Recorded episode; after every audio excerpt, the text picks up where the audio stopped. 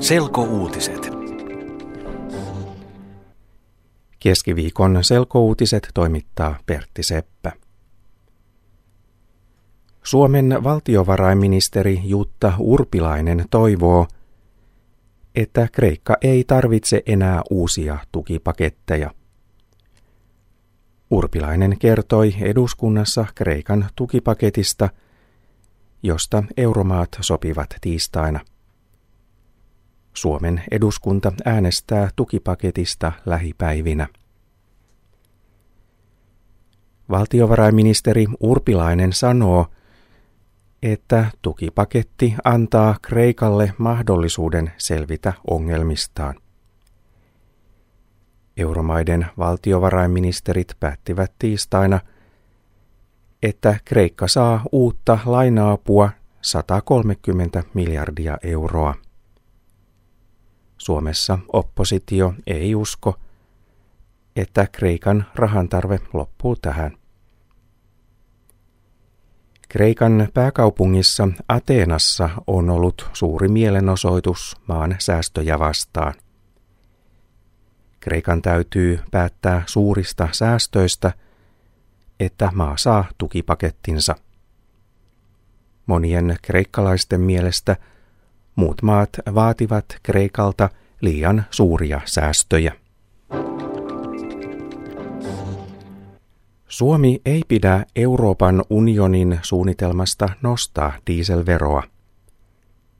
Suomi pelkää, että suunnitelmasta on haittaa ammattiautoilijoille ja kuljetusfirmoille. Nykyään dieselpolttoaineen vero on pienempi kuin tavallisen bensiinin vero. Esimerkiksi monet kuorma-autot käyttävät diiseliä.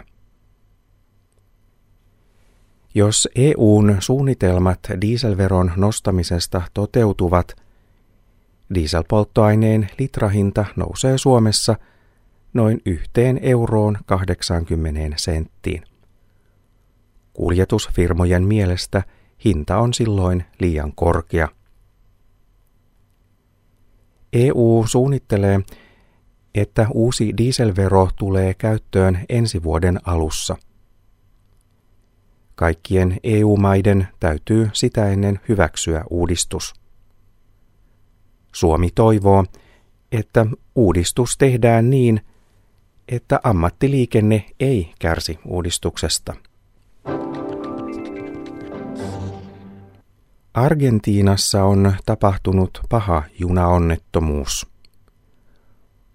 Onnettomuudessa noin 50 ihmistä kuoli – ja yli 500 ihmistä loukkaantui. Onnettomuus tapahtui Buenos Airesin kaupungissa keskiviikkona. Onnettomuus tapahtui, kun juna ajoi asemalaiturille ilman jarrutusta. Juna oli täynnä matkustajia, koska onnettomuus tapahtui ruuhka-aikana. Onnettomuuden syytä ei vielä tiedetä. Argentiinan viranomaiset sanovat, että syy on ehkä ollut jarruvika. Vanhat markat voi vaihtaa euroiksi helmikuun loppuun asti. Suomen pankki arvioi, että ihmisillä on 1,7 miljardin markan arvosta vanhoja markkoja, jotka he voivat vielä vaihtaa. Markka oli Suomen rahana yli 140 vuotta.